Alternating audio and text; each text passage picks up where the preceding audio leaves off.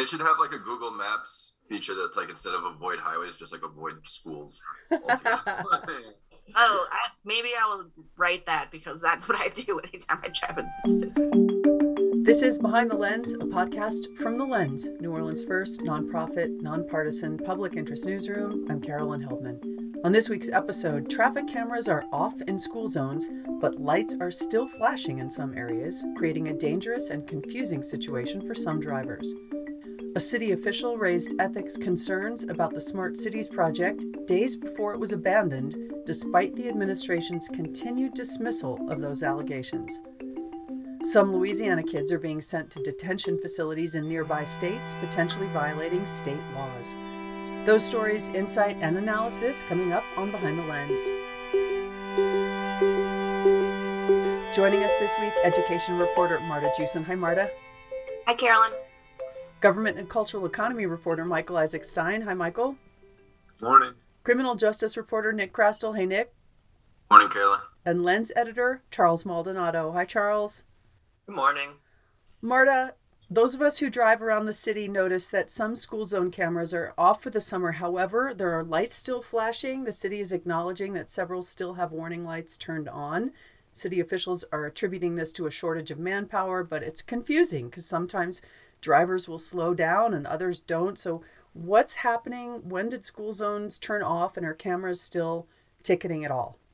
Yeah, so school zones turned off about, I believe it was the third or fourth week of May, you know, towards the end. The school year ends around mid May. There's a little bit of a bleed there with testing and other things, but the city confirmed that in late May that the cameras were off. However, after they confirmed that, and we told that to our readers just on social media, they tons of people came out and said there are still flashing lights everywhere. We don't know what you're talking about.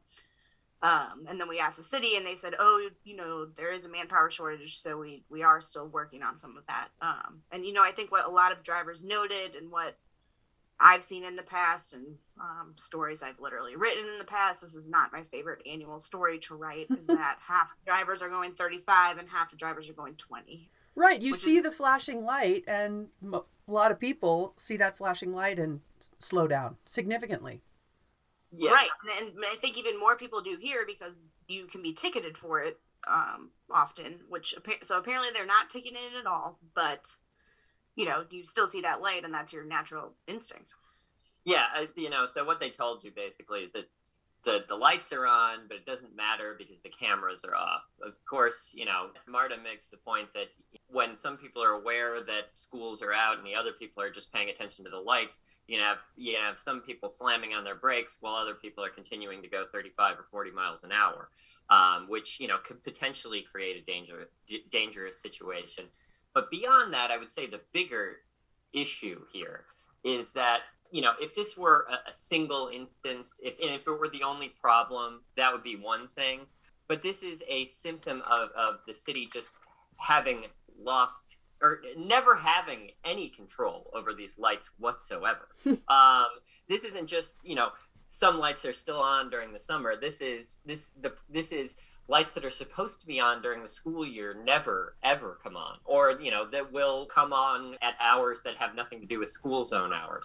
As marta has mentioned she has written about this before and i'll go i'll, I'll say you know more than that. She started writing about this seven years ago. Wow. um, and they still have not fixed this problem. On top of that the response to this particular story that they gave Marta, the spin was just fantastic. They told Marta that it was actually a good thing that they don't have any control over this system whatsoever. Oh yes, they um, they said it was a good thing the lights were on because uh, lo- driving at a lower speed, which the lights indicate you should drive 20 miles per hour, is better in general because it is safer. And, and it also makes people aware of the school zone locations. I believe they said. He did say that. Yep. So the logical conclusion there would be that that the speed limit should be changed all around the city if that's the case. Right. So if that's a if that's a policy decision we're making, let's do it up front instead of this blank backwards way. Right. yeah, yeah, I mean yeah, if you want if you want people to drive slower in areas where there are schools, you could always just make it a permanent thing, uh, and that would that would that would be fine. But it, you can't say that having no control over a piece of city infrastructure is a good thing. Right. Um, it's also, uh, and somebody pointed this out on Twitter. It's also theoretically you're training people to just ignore and disregard school zones. I think Uh, that was my favorite thing I've ever written yeah. was like, you know, drivers don't know which um, signs or signals to innately ignore. Um, right. Right. you can't you can't do that to the public. Then they don't trust the system, which is what we've been talking about for seven years. Um, Also, I, I'm the, I'm one of the drivers that's still going 20 miles an hour when I see the flashing lights because I, I understand. I mean, Mark, I've, re- I've read all your reporting. I understand what's going on. I understand that you're not they're not supposed to ticket me, but I do have a pretty low level of confidence that that that I'm actually not going to get a ticket. Right. people don't don't know what to do. They don't know what to think. They don't know how they're supposed to behave, and they don't know whether or not there will be consequences. Well, so you have some people are just going to ignore all school zones, and other people who just assume they're going to be ticketed because they, they don't have confidence that the city can do what it says. So right, and those are expensive tickets, so it's you know you're not gonna not go twenty. Not that you don't care about being slow around schools, but like people follow that for that reason too. Yep. Okay, an inelegant transition perhaps, but I have to, it, it you teed me up. Um the city has responded to the issue with the lights because they don't have enough manpower and they don't have they don't have control over these traffic lights. Could this potentially have been solved by the now abandoned Smart Cities project? Would this have been something that could have tied in together? I'm going to interject before Michael answers this question. We already have a smart cities system with the school zone lights. They could program these Oh. for the exact days for every single year. That's been true for more than a decade, and they don't. So, They have the technology and they don't use it? uh, correct. Yes. so Caroline, why is all- that, by the way? What? we I can throw to Michael. I'm just no, letting no, you no, go ahead. The, Go the ahead. taxpayers have paid for this technology, and the city does not use it. We're going to transition to smart cities now because it continues to stay in the news. Thanks, Marta. Um, Michael, in the latest smart cities project news, some new documents show that one week before the project collapsed, a city official wrote a letter to the city's preferred contractors saying they had new information that raised doubt about the validity of the proposal. What's the latest on this? Yeah, we have more smart cities news for you. The latest here really just has to do with how much concern there was about these allegations within the Cantrell administration and what really led to the collapse of this project. The city's uh, preferred contractors for the Smart Cities project dropped out in April, um, and that's kind of when the whole project kind of fell apart. Um, and, and that was happening as the city council was ramping up its inve- investigations into these contract rigging allega- allegations um, that have surrounded this for months now.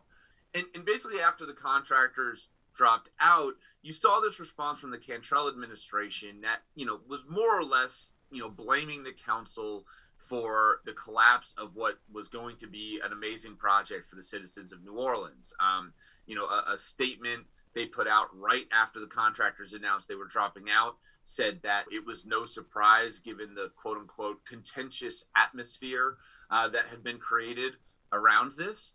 What this letter shows is that a, few days before uh, the contractors dropped out, the city's chief procurement officer, an, an official within the Cantrell administration, wrote a letter to the Smart Cities contractors saying, "We have ha- found new information that that basically gives some validity to these claims, and you know the, the information was significant enough that the city is now warranted in reconsidering its position on these bid rigging allegations. So uh, up till now, the administration had publicly been saying nothing nothing was wrong with this procurement process. These allegations are unfounded. Um, but here we have a letter where even within the administration, they were saying, "Hey, we might have to revisit this um, based on this new information we found." And let me just add that yes, it was up to this point that they were saying that, and I would say even more importantly, they continued saying that after this letter that was not that was not disclosed to the public until last week. They continued saying that uh, on on uh, April 27th, I believe it was, or no, in, in April 25th or 27th, when Jonathan Rhodes, who uh, was is the mayor's uh, or the director of the office the mayor's office of utilities. Um, he's been one of the, the, the officials under a lot of scrutiny here. He was the first to be subpoenaed and the, and the only one far to go in front of the city council to give to give sworn testimony on this. So the day that he appears for his sworn testimony in city council, and this was after the chief procurement officer sent out this letter. The Cantrell administration, or the Cantrell herself, wrote a letter to the city council calling this whole investigation a big spectacle. She used the word spectacle in an attack, an attempt to stifle her administration, basically calling the whole thing pointless. And uh, Rhodes, who was copied on this the email that contained this letter from the chief procurement officer, never said anything about it to the city council it, when they were asking him specifically if there were any problems with the procurement process when he was when he was giving sworn testimony in front of them now you know granted i don't think that the city council ever asked him you know ever asked him point blank was there a letter expressing concerns from uh, from the department of procurement but nevertheless they did ask him about whether everything was done properly mm. in the mm. procurement process mm. and you would think that would be a good time to mention, well, I believe so, but you know, to be completely honest, there are some concerns coming out of the Bureau of Purchasing about right, this. Right, right, right, right. It's befuddling, right. isn't it? I would note, and you know, I'm sure Michael was going to mention this that this is this is one of the first emails that appears in uh, in uh, in a, uh, a, an email dump from Clifton Davis, Cantrell's chief of staff, who the the council subpoenaed documents for him, from him, and and the and the mayor's office fought that subpoena, tried to get that subpoena thrown out. Mm, mm, mm. So I'm not, I'm not sure if it was because of this email specifically, or mm-hmm. or something or something else in there, or they just had other reasons uh, that they they uh, they didn't want these documents to come out. Okay. I think on a side note too, we often you know we see a lot of quote unquote corruption in the city or issues, ethical issues and stuff, and it so often at the charter school level i think is where you see like is this people just taking kind of the easy way out right like having this agency help write the you know the the bid doc the rfp document or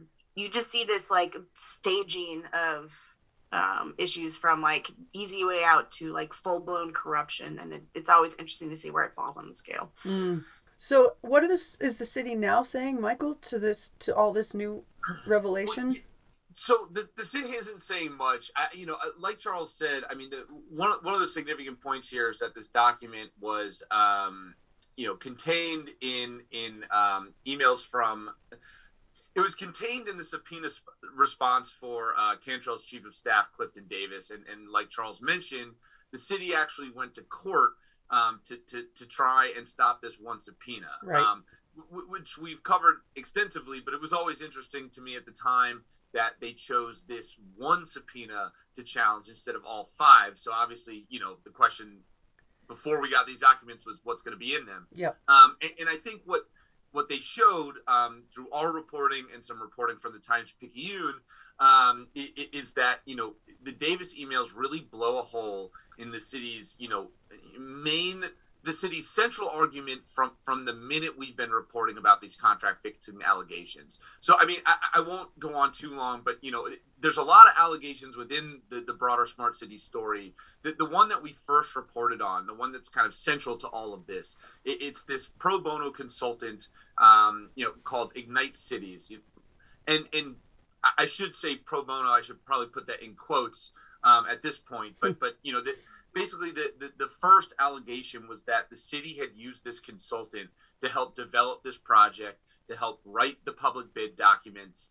Um, and and yet this company had clear business connections with the prospective bidders. Right. and, and, and you know there was no, and basically the city had two defenses to that. The first thing they said is hey well number one we don't actually have an official contract with ignite cities. They're a pro bono consultant but they don't actually have a contract, meaning there can't be an official conflict of interest with the city.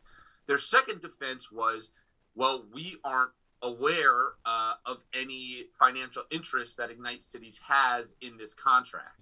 Now, the first one seems to be contradicted by the, these Davis emails. The, the, the Times Picayune um, wrote a story the same day that the documents were released, showing that Ignite Cities and Mayor Cantrell had actually signed a contract. Now, but previously we had known that there was a draft contract out there, and there were already questions about why didn't you sign it, and, and why did you even write this agreement up if, if you weren't going to sign it. Um, but now we know for sure that they actually did sign this agreement. So you know that the, the, city's first argument that there was no contract is is you know just doesn't work anymore. Um, and then on the second piece, that we're not aware of any financial interest that Ignite Cities has here.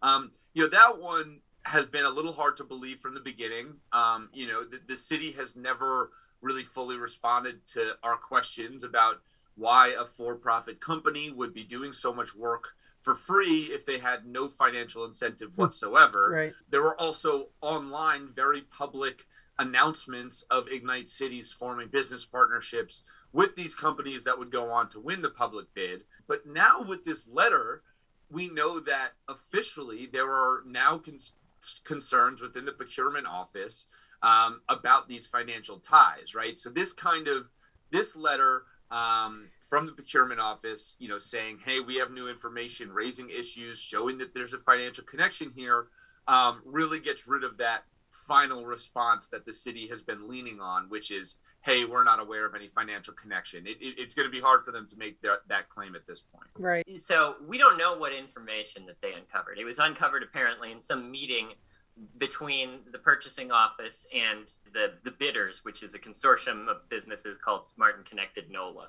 And, and um, I should say that that meeting um, was held on the day that Jonathan Rhodes' original subpoena was due. I'm not sure if that had anything to do with the meeting um, or the testimony he was about to give, but just one detail. Yeah, yeah. This meeting did occur after the subpoenas went out, so you know it would it wouldn't surprise me if the purchasing office was just doing due diligence and you know trying to get some of these questions answered. But um, one of the things that struck me, uh, even though they didn't say what the information that they, they uncovered in the in the meeting was, one of the things that struck me in the email was they cited a possible violation of what, what is it, the non solicitation provision in the, in the in the uh, RFP documents. Is that right, Michael? Yeah, yeah, just basically a, a, part of the document saying, hey, you're not going to pay another individual or a company to help you get an inside track on this public bid process. You know, you're not going to secretly lobby us and hmm. try and you know corrupt this procurement. You basically have to agree to that when submitting the the the RFP response. Which which sounds very much like you know it which which suggests at least that they may have uncovered something um, suggesting that the businesses within this consortium, Smart and Connected NOLA, um, acknowledged to City Hall officials that they did, in fact, have a business relationship with Ignite Cities. Right. Um, now, they, is that something I, they officially acknowledge in like a in the application or something, or you think they it was just hinted at somewhere? Well, no, no, no. I, I, I'm saying I. It sounds like they may have acknowledged that in the meeting that they had with Smart and Connected NOLA. Yeah, and and let me just. I, I want to add that yeah, the city apparently has new information that that shows that there's a financial connection between Ignite Cities and these other companies. But let me just say that that has been fairly obvious for a long, long time. I mean, if you look at the press releases that announced the partnership between Ignite Cities and these other companies, the role that Ignite Cities is supposed to play is exactly what they've been doing in New Orleans. Their role in the partnership is to make connections to city governments and help those governments design projects that their other partners will then be able to actually, you know, meet with their technology and their money. So the way that Ignite Cities operates, the, their whole purpose is to make these connections. So so again, what they've described online in this business partnership it, has been exactly what we've seen them doing in New Orleans. Um, you know, it, it's good that the procurement office seems to be now taking this a, a, little bit more seriously. But these allegations about, you know, Ignite Cities kind of having a conflict of interest here um, were first brought to the city by, you know, a, a competing bidder on the project, Cox Communication, which submitted a formal protest, basically laying all these allegations out um, that you know Jonathan Rhodes and his office responded, basically dismissing the allegations, and the procurement office itself um, last year dismissed the protest altogether. Mm-hmm. So you know the procurement office has been aware of these allegations broadly for a long, long time and dismissed them. Um, you know, roughly a year ago. Um, so, you know, again, you know, this new information, I, I, guess, is significant, but the city has been aware of these allegations um, for a long, long time.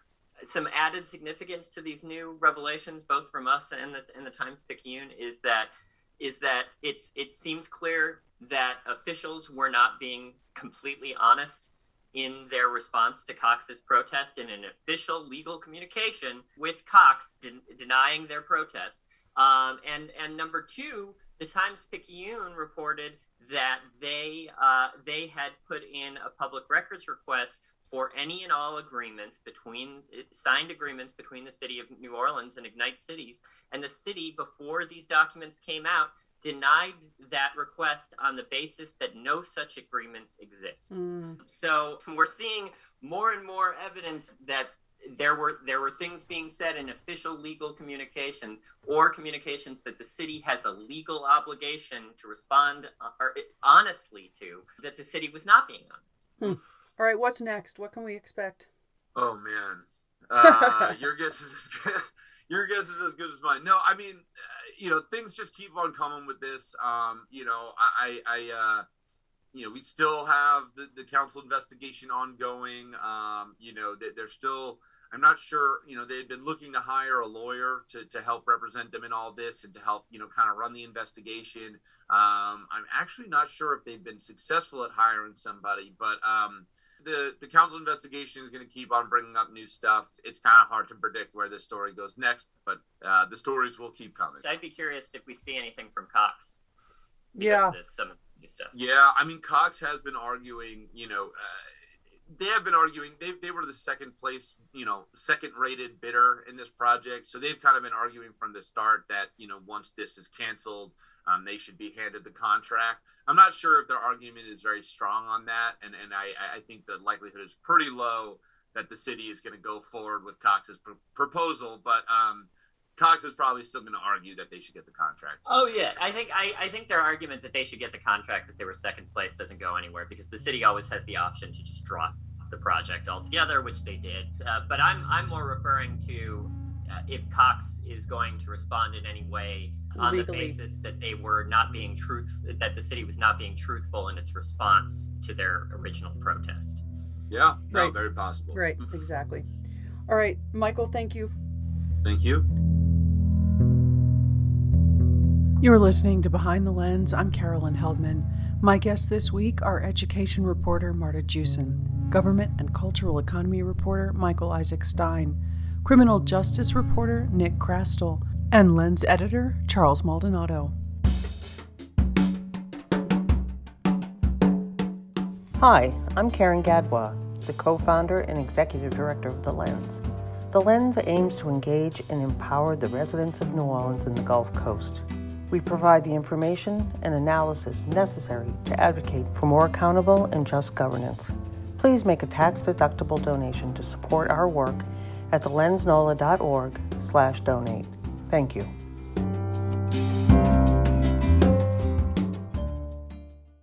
Nick, a number of parishes and cities across the state are sending kids who are arrested to juvenile detention centers, sometimes hours away in Alabama and Mississippi. Some argue this violates state law, and advocates say it keeps them far away from family and lawyers. How did you hear about this story? Yeah, so I actually came across it because I was, I was watching a legislative hearing um, several months ago and they were discussing a bill that would have reversed the raise the age le- legislation that put all 17 year olds into the into the juvenile justice system that previously were were being charged as adults and some people were arguing that that we should go back to that that all 17 year olds should be charged as an adult a district attorney tony clayton was testifying and he was arguing he was saying you know i have these 17 year olds and i should be able to just put them in my adult jail here because otherwise I have to send them to Alabama.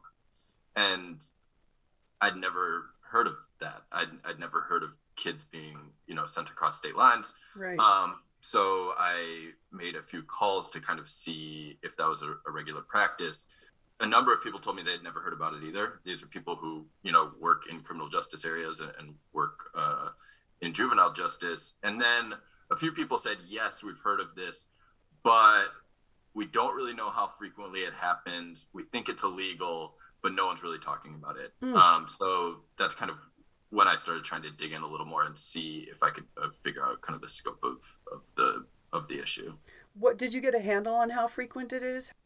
Well, I got some idea, although it's hard to know if I got the, the full story. Right. Um, for sort of reasons that are are sort of a problem in themselves, but but I found that at least a dozen cities or parishes are, have been contracting in the last year or so with uh, two different detention facilities, one in Natchez, Mississippi, and one in Dothan, Alabama, which is in the far southeast corner of Alabama. So, you know, quite far away from Mm. Louisiana.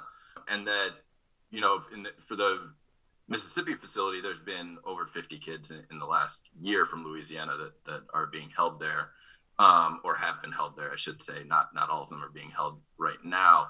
Um, so it's a pretty, you know, significant amount of kids, and and I should say these are kids who have been arrested but have not been adjudicated in the either in the juvenile justice system or in the adult uh, legal system if that if they're being charged as adults. So they're not guilty of anything yet. They've just been arrested.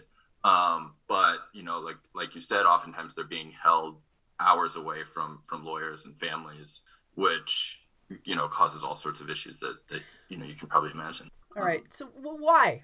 Well, the reason seems to be is be, there's not enough juvenile detention beds in Louisiana to hold these kids.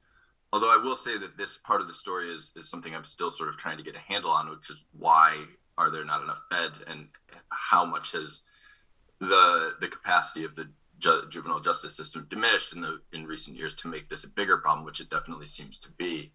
Um, so I will say it very few people wanted to talk to me for this story. I, I Mm. contacted every, you know, I think every parish that I could find that was that was doing this, and I was only able to talk to, you know, one parish official in Pointe Coupee, who basically said this is a last resort. We call we they don't have a juvenile detention center in their own parish, um, but they call around to to other parishes. There's 13 in the state that that have them, and they call those places first and ask if they have beds available and then if they don't they need to figure something else out. Um, so you know there that kind of leaves a few potential solutions to this problem. And i kind of get into that in the story a bit but you know there's some need for greater capacity or you know on the other hand um, sort of a lowering the, the the amount of kids who are, who are being held in the first place. Well, yeah, and, and so to speak to those two points, I guess one point I guess goes to what uh,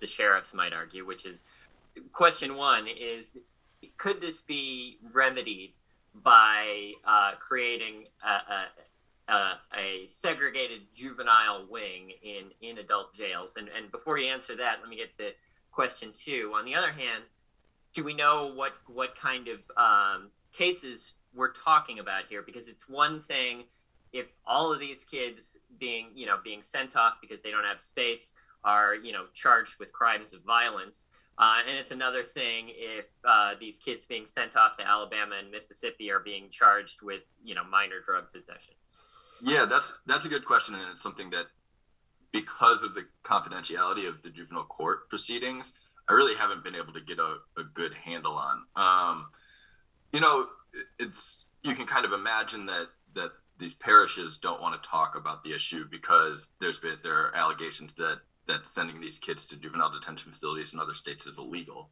um, and that any any kid needs to be you know sent to a facility licensed by the by Louisiana's Department of uh, Children and Family Services.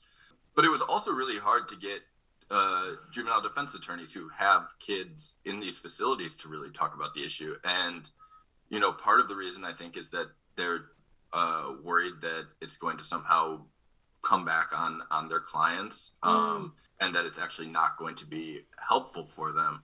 So that being said, because these these court proceedings are confidential, and because it was very difficult to get defense attorneys to to discuss the issue with me, it, it's hard to get a good sense of who exactly these kids are, what exactly they're being charged with, um, and then it's harder to come up with what the right solution exactly should be.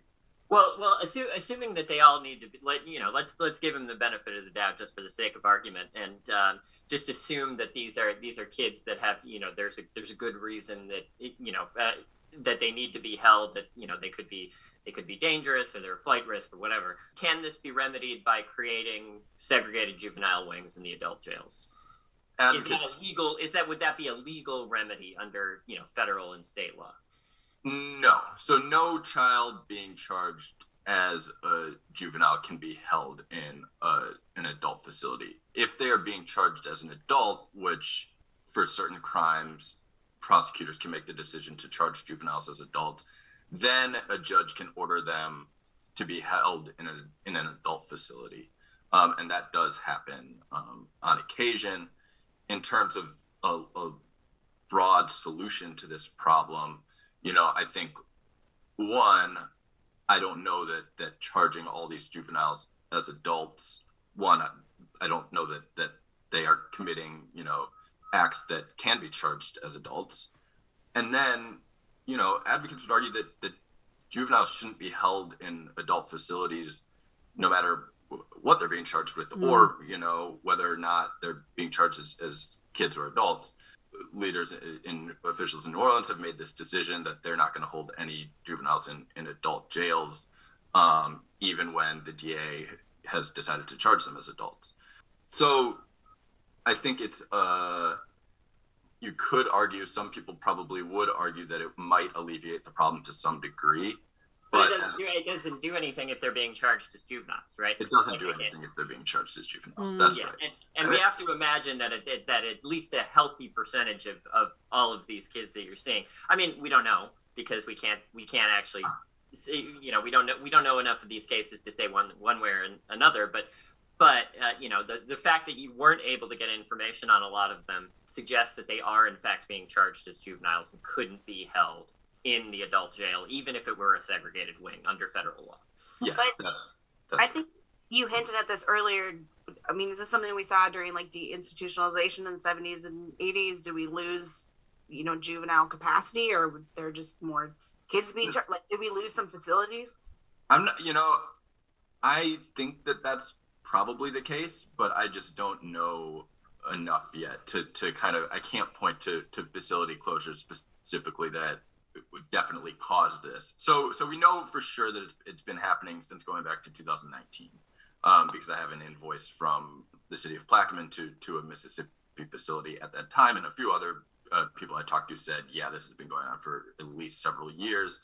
Everyone seems to agree that it's ramped up in the last few years, um, that it's happening much more frequently. So I'm not quite sure what happened in that that time that forced these uh, parishes or municipalities to start looking out of state. I think COVID could have something to do with it. If parish other parishes are less likely to take, take kids from you know neighboring parishes or parishes you know in other parts of the state if they're mm-hmm. trying to limit the limit the number of kids in them. Mm-hmm. Um, so I wouldn't be surprised if that was a big part of it, but I'm not positive. The sheriff that you talked to was he aware um, that there was a, a potential legal problem with this? Did he have any idea? Oh, it was the parish president, not the sheriff. Or, but, parish president. I'm sorry. Uh, yeah. He didn't seem to have. I asked him, and he said, "I don't know." He said, uh, "He said I don't know if they need to be licensed." He he seemed unconcerned with that specific aspect of it. Um, you know, he really seemed concerned with the cost of it. I think sending kids to the Alabama facility, both I think, is more expensive, and you know, is this very long drive that is inconvenient. I don't think anyone wants to be doing this hmm. particularly. Mm. I don't think that you know the parishes that are are contracting with these out of state facilities. I think they would choose. prefer to have a close closer by facility. I think that the lawyers representing these kids would prefer to have them nearby. I'm I'm sure that their families would prefer to have them nearby. Right. Um. So you know, it's this structural problem that that really requires some sort of structural solution. Um, but you know, this is sort of part of the problem where where a lack of information comes in because even the people who knew that this was happening, you know, I talked to to Richard Pittman, who uh, is at the Louisiana Public Defender Board and, and kind of does juvenile defense services. I, I asked him, I was like, "Do you how many parishes do you know that this is happening in?" And this was early on in my reporting, and he said four. uh, for sure. But you know, by the time I was ready to publish the story, we had you know just 11 parishes contracting with Mississippi and, and several more with Alabama. So Mm. it was much more widespread. You know, there's no comprehensive data being collected on this, uh, as far as I can tell. Um, state law requires all detention, juvenile detention facilities in the state to collect a certain amount of data um, that can be available, um, you know, to to certain people. I think DAs and judges and people in the system. But you know, I don't know that that the facilities in Mississippi and Alabama are are collecting that data. I don't know who it's available to, um, and, and I certainly don't know don't don't believe it's being reported to to any state you know lawmakers or um, departments. So Yeah, there's, a, I mean, yeah, there's no central authority kind of minding the store. Everybody's in charge of a different small aspect of it. You know, D- DCFS is in charge of what DCFS is in charge of. They're in charge of licensing the facilities that that do exist uh, in the state. Um, Office of Juvenile Justice is uh, is is in charge of these juveniles once they're uh, once they're adjudicated and found delinquent and sent to uh, sent to one of their homes. But there's no central authority. There's nobody central who's in charge of making sure uh, parish parishes and parish sheriffs and local police departments or local uh, local city councils are, are doing what they're supposed to be doing with their pretrial juveniles. yeah, Okay. Well, you're shining a light on the problem. One lawyer so far challenging this in court. What's the argument and what's happening with that? Yeah, so a lawyer in uh, Assumption Parish just uh, filed an appeal after a judge denied his request to have a client of his that's being held in Mississippi um, either released or moved to an in-state facility, and he's, you know, making he's making a legal argument that the that state law requires these facilities to be licensed by the Department of Children and Family Services, but you know he's also making some of the points that we talked about, which is that it's difficult for him to see his client. His client is being held far away from his family. So, you know, we'll we'll see what the judge has to say about it. The uh, the law is written in a, a somewhat confusing way. There's no portion of it that says, for instance, a child can't a child cannot be sent across state lines, um, which would be a much clearer argument. But it certainly sets up a licensing mechanism for all juvenile detention facilities that they must be licensed so we'll see what the uh, appellate court how how they read that that statute, and I think there's a good chance that it'll, it'll will go to the Louisiana Supreme Court one way or another, Mm. um, and then we'll see what happens from there. Yeah, I, I mean, I, I'll, I'll add that while, while it doesn't say you can't do this, it does say you must send juveniles to a DCFS licensed facility. And a facility in, in Alabama, by definition, can't be a DCFS licensed facility. The, the, Right. our, our state our, our state children and family services department does not does not license facilities in Alabama and Mississippi. Right. They're Right. outside of their jurisdiction. Right. Great story. Thank you, Nick. Thank you. All right, everybody. Have a good week.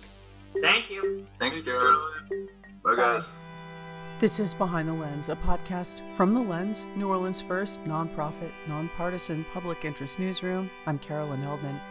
Thanks to our guests this week, Marta Jewson, Michael Isaac Stein, Nick Chrastil, and Lens editor Charles Maldonado. You can read all the week's other news, plus opinions, at our website, thelensnola.org. Thanks for listening.